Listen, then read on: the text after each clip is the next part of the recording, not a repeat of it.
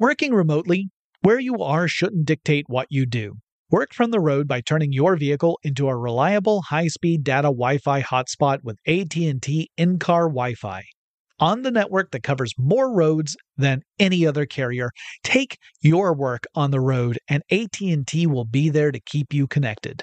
Connect up to 10 devices and stream conference calls, finish up that presentation, or answer last-minute emails. Why wait? Go to att.com slash in-car Wi-Fi today for free trial eligibility. Based on independent third-party data, number of devices varies by manufacturer. Always pay careful attention to the road and don't drive distracted. Wi-Fi hotspot intended for passenger use only when vehicle is in operation. Compatible device and vehicle required. Running a business is no cakewalk, but with SAP Concur Solutions, you can be ready for anything. You can manage travel, expenses, and AP all on one platform that's packed with AI and best practices, and that delivers it all through an easy, clear, I can't believe how simple that is experience. So, while not much can be done about that guy who never fails to burn the microwave popcorn and stink up the entire office, with SAP Concur, you can easily handle almost anything else. Take control of your business finances today at concur.com. That's C O N C U R dot com.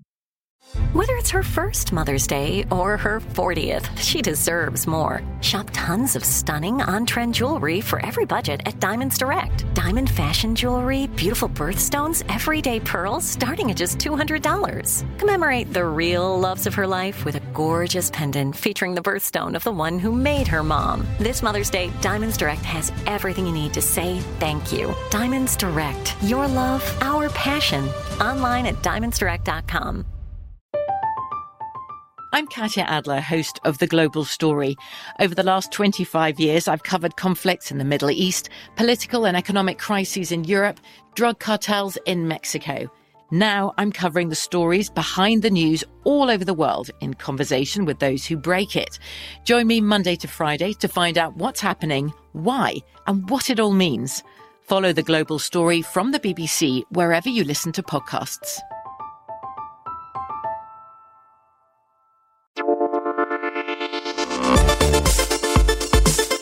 Welcome to Tech Stuff, a production from iHeartRadio. Hey there, and welcome to Tech Stuff. I'm your host, Jonathan Strickland. I'm an executive producer with iHeartRadio, and I love all things tech. And it is time for the tech news for Thursday, March 4th, 2021.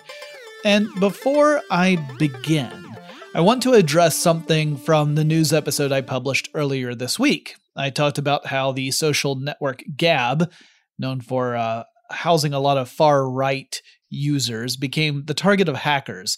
But one thing I did not mention, this was a failing on my part, is that while I don't agree at all philosophically with the average Gab users, I also condemn hacking in an effort to gain access to systems and steal, you know, people's data. I think intrusion experts are important. They can help companies discover and patch security vulnerabilities. And sometimes folks will do that all on their own. They'll prod at systems to see if they're really secure. And typically they'll reach out and tell a company if they found a vulnerability, unless, of course, they're going all black hat with the hacker route. But this was a case of someone scraping data off of Gab's systems and then sharing that data externally. And while I might vehemently disagree with the general political viewpoint over at Gab, I also don't condone stealing data. Anyway, no one told me to say any of that. In fact, no one's even brought it up. Maybe I'm just being, you know, overreactive or whatever, but it occurred to me after that show went live that I really should say something about it, as I think it's really the ethical thing to do. Okay, let's get on to the news. Our first story falls into the category of irony. The U.S. Court of Appeals for the Federal Circuit has found in favor, at least partly, of a German company called Bit Management regarding the company's claim that the US Navy copied software from Bit Management without permission. So, this is a copyright case, but another way to say it is that the US Navy has been found guilty of piracy which, as I understand it, is the opposite of what navies are supposed to do. All goofs aside, This is just the latest development in a problem that started a decade ago. The US Navy purchased software called BS Contact, which is a virtual reality suite from Bit Management. Uh, actually, they went through a third party company, and then the Navy copied that software onto its internal network. But according to Bit Management, the purchase of the software did not include a license for the Navy to do that. The Navy ended up installing the software on more than half a million computers. The company filed suit against the Navy in 2016 on the matter, demanding that the Navy pay for all those copies, which amounts to hundreds of millions of dollars. So, why did it take so long for the case to reach its current status? Well, a big part of the problem is that the Navy was working with a third party retailer that acted kind of like a go between, and it meant that Navy officials actually believed that they did have the permission to copy the software, while Bit Management maintains the Navy did not, in fact, have that permission. Now, the initial court case found in favor of the US Navy against Bit Management, but then Bit Management appealed the matter. The Court of Appeals partly upheld the earlier ruling in favor of the Navy, but it did say that while there was an implied license between Bit Management and the Navy, the Navy failed to track usage of the software across its network, which would have been part of the terms of this implied license. As such, the Navy is liable for copyright infringement. Now the case will go back to federal claims court to decide what damages should be paid to Bit Management, and for its part, Bit Management says those damages should be somewhere in the neighborhood of half a billion dollars. Yikes. At Microsoft's virtual event Ignite, the company unveiled a cloud based platform for software developers interested in making applications that incorporate mixed reality. And just in case that phrase doesn't mean anything to you, mixed reality is sort of a spectrum of experiences that includes stuff like virtual reality, where the majority of what a user experiences through their senses comes courtesy of a computer, so the stuff you see and hear are all computer generated to augmented reality, which involves enhancing our perception of the world around us by incorporating digital experiences on top of or integrated with that world around us. So while mesh sounds promising and it could lead to some really interesting implementations of mixed reality, uh, software engineer and technical fellow, that's uh, by the way a title, not a description, Alex Kipman said that the HoloLens that's the mixed reality headset from Microsoft, won't be hitting consumer shelves anytime in the immediate future. Kipman said that the HoloLens has a way to go before it is in a form factor that consumers will really appreciate and enjoy. And I think that's actually a really refreshing thing to hear. I've never used a HoloLens myself. I understand the experience is really compelling. It's really interesting. However, the headsets right now are a little bulky. They can become uncomfortable after you wear them for a bit. And Kipman's point is that a consumer product really needs to be, quote, comfortable enough and immersive enough and socially acceptable enough, end quote. And that the HoloLens just isn't there yet. For that reason, the HoloLens market is still aimed at businesses rather than, you know, the general consumer. The company Brave, which makes a web browser that focuses on user privacy, has announced that it has acquired a search engine. That search engine is called Tailcat, which in itself is the product of a similarly privacy focused company called Cliqz. But Cliqz actually called it quits in April of last year in the wake of the pandemic, citing fundraising problems as being one of the big reasons the company had to shut down.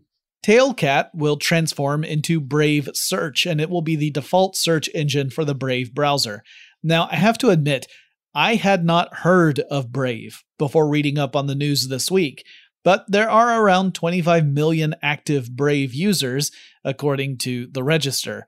Brave blocks website trackers and ads, but it also has its own ad network, which has prompted some critics to question the ethics behind the company's revenue model. I, I'm going to have to look into this in a more thorough manner and do maybe a full episode about Brave because I find it interesting and their approach does seem to be a bit complicated. Now, it wouldn't be a news episode in 2021 if we didn't spend a little time talking about social networking platforms and their contribution to misinformation and radicalization. So, first up is YouTube, which has once again suspended lawyer and former politician Rudy Giuliani's account. This makes it suspension number two in as many months.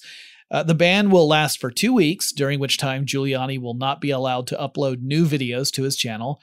And you might ask, what was the reasoning behind this ban? Well, it was technically twofold. According to a YouTube spokesperson, quote, we removed content from Rudy W. Giuliani channel for violating our sale of regulated goods policy, which prohibits content facilitating the use of nicotine, and our presidential election integrity policy. End quote. Now, if Giuliani gets a third strike within 90 days of this ban being lifted, his channel will get a permanent ban. Giuliani has spent a lot of time undermining the results of the 2020 US election, saying repeatedly that there was widespread fraud without, you know, providing any actual evidence that such fraud happened. In fact, he's been reprimanded for that very thing multiple times in multiple courts.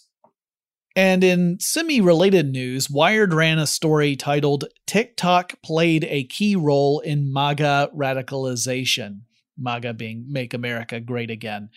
And they pointed out that while a lot of the public's focus on the subject of radicalization and extremism has been on platforms like Facebook, Twitter, and Parler, or Parlay if you prefer, TikTok has mostly been overlooked. And Cameron Hickey, the author of the piece, makes the point that TikTok has way more active users than Parler ever did, and that radicalizing content on TikTok often falls into a categorization that makes it tricky for TikTok to actually moderate the content simply because TikTok hasn't really formulated policies that really cover that type of messaging. And the meme generating culture at TikTok also means that these types of messages get augmented as more and more people interact with them and add to them and share them. It's also a reminder that in a world where people are more isolated than they usually are, technological radicalization is playing a much larger role than it previously did. And since I mentioned Parler, last month the company filed an antitrust lawsuit against Amazon after Amazon Web Services, or AWS, gave Parler the boot, kicked him off the servers. This made the website homeless for a short time until it found new hosting services. The court ruled that Parler needed to file an amended complaint by February 16th, which Parler failed to do. It got a deadline extension, which ended on Tuesday, March 2nd and they still didn't have an amended complaint. Instead, they withdrew the lawsuit. Though they did file a different lawsuit against Amazon in the state of Washington, claiming defamation and breach of contract. Whether this suit will fare better remains to be seen. In the meantime, Parler is still banned from both the iOS and Android app stores, so there's no Parler app for those platforms, though users can still visit the web based version of the site. The iOS app version of Netflix now has a feature called Fast Laughs, and as the name suggests, this feature delivers short videos of comedic content to the viewer, with some lasting as little as 15 seconds. So you get in, you get your joke, and you get out, as they say. Clips come from movies, television series, and comedy specials, and it includes a way for users to share their favorites with their friends, assuming their friends are also Netflix subscribers. And the company plans to deliver around 100 clips each day for people to kind of sift through.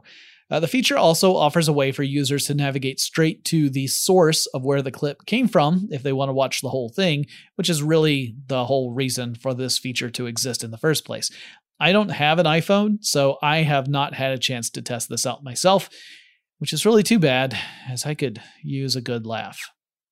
And our final story, and one that I'm really excited about because I'm a nerd, is that researchers, including some at MIT libraries, have created a pretty nifty way to read unopened letters from hundreds of years ago. All right, first, let's present what the problem actually is. So, back before there were envelopes, before you could get an envelope, put a letter in it, and seal it, there were just a couple of different ways that you could send a written message to someone that included some sort of protection against tampering. So, one of those ways was that you could seal the message with a wax seal. You've probably seen TV shows or movies where this happens, where you put a blob of wax down to seal a letter shut, and then you use like a signet ring or something to stamp it so that you know that the message you get is legitimate and that no one has opened it. If the seal is broken when the message arrives, you know that somebody somewhere has opened the darn thing. And that could mean not just that the message had been compromised and potentially read, but it also opens up the possibility that someone altered the message. But another way to send a letter and try to keep it from being snooped on was a practice called letter locking. And it's actually a pretty simple idea. So you write your letter on paper, you know, one side of each piece of paper, put your stacks of paper together, and then you would fold your paper in such a way that to unfold it, you would have to tear the paper a little bit in the process. There'd be no way to unfold the letter without tearing the paper a little bit. Not tear it enough to rip the letter in half or anything, but there would be a tear in the paper. So if you got a letter and you saw that there was already a tear in the paper before you could even unfold it, you would know someone else had opened it before you got it. And then intrigue. Now, flash forward a few hundred years. There are a lot of unopened letters from ages ago. And while we could open these letters in the intended way, it would actually cause damage to the documents, and arguably the actual folding method itself is part of the information we want to preserve. So, how else are we supposed to get our beady little eyes on the contents of these letters? Well, these researchers use some really cool technology to read the letters without opening them. First, they used an X ray scanner to thoroughly scan an unopened letter. And the scanner, which was designed to be used in dentistry, would create a three dimensional X ray scan of the letter, which included where ink was on the surface of the paper and where the folds were. Then, using a custom built algorithm, the team had a computer virtually unfold this three dimensional model into a two dimensional reconstruction of the original letter. They were virtually unfolding the scan of the letter, at which point they could actually read it. And that whole process is so amazingly cool to me. It's a really nifty way to engineer around a tricky problem. Now, beyond that, I can see this general sort of approach being used to develop strategies for other types of machine learning and automated systems. Creating sets of rules so that machines like computers and robots can achieve a task is a big part of artificial intelligence. And while this application might have limited uses in its current form, you could see how a similar approach might be used to create a rule set for a robot when, say, it encounters a door. We humans typically know how to open doors, though I have to admit I'm pretty good at pushing on pull doors and vice versa. But robots find it all much more tricky, particularly because we have a lot of different kinds of doors with different ways to open them. Anyway, I thought the story was particularly interesting, and besides, I'm a medievalist at heart, so it had to go in. And that wraps up the news for Thursday, March 4th, 2021. If you have suggestions for topics I should cover on Tech Stuff, please let me know. Reach out on Twitter. The handle is TechStuffHSW. And I'll talk to you again really soon.